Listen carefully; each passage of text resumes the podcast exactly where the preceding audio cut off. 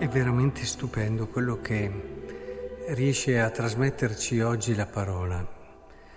Già a partire da Paolo che dovremmo ascoltare dal vivo mentre ci dice queste cose, perché queste cose le dice solo uno che le vive, uno che ha trovato quello che tutti noi stiamo cercando, uno che ha trovato ciò che rende la sua vita la più bella che c'è.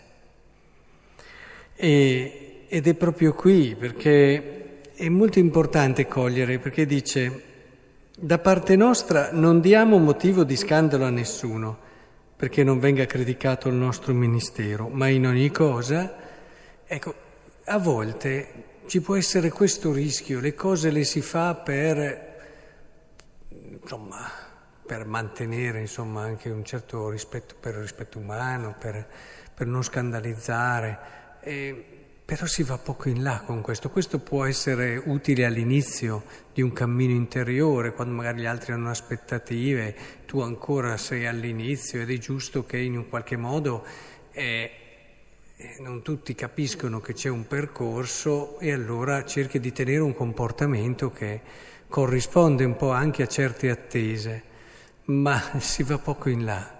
È, è importante che subito tu abbia questo percorso che invece è personale. Ed è proprio lì perché tu stai vivendo queste cose, le vivi nel profondo del tuo cuore. Ma avete ascoltato con, eh, dice, nelle tribolazioni, nelle necessità, nelle angosce, nelle percosse, nelle prigioni, nei tumulti, nelle fatiche, veglie, cioè tutte quelle cose che tolgono felicità, che tolgono gioia, quelle cose che tutti scappano, tu anche lì puoi essere un segno e anche attraverso queste e oltre queste puoi ritrovare te stesso con purezza, con sapienza, magnanimità, con benevolenza, con spirito di santità, con amore sincero, ma sta delineando il profilo di un santo, non sta delineando il profilo di un buon eh, ministro, di un buon apostolo.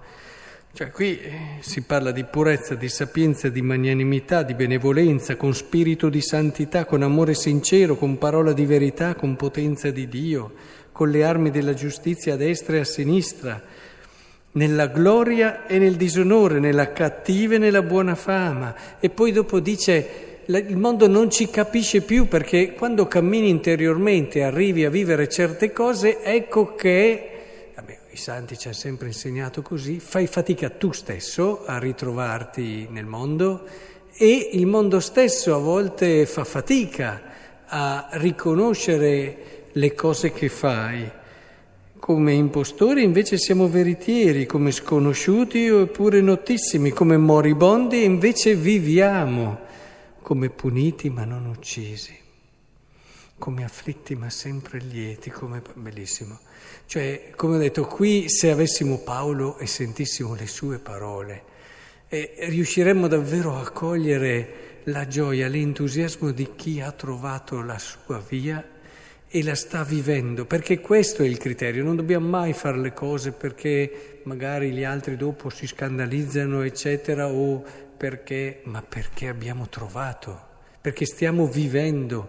Magari cerchiamo anche di nasconderle le cose che facciamo, anzi sarebbe una cosa buona, ma poi viene fuori la grazia di Dio, la sua azione, perché quando sei unito a Dio tutto diventa nuovo ed efficace. Quindi sì, si può avere questa attenzione, ce la insegna anche Paolo, se devo scandalizzare io sono un uomo libero, ma se dovessi scandalizzare ricordate gli idolotiti, allora non mangerò più carne per tutta la vita. Ma però è quello che tu sei, che ti permette anche di avere queste libertà, di avere anche la capacità e la possibilità di cogliere che tu saresti libero, ma se fa male a una persona non lo fai Vedete, il Vangelo è in questa linea perché anche qui, se uno ti dà uno schiaffo sulla guancia destra, tu porgili anche l'altra. Beh, insomma, eh, questo non è tanto ascoltare l'altro, questo è andare oltre, perché tu stai vivendo qualcosa di tuo.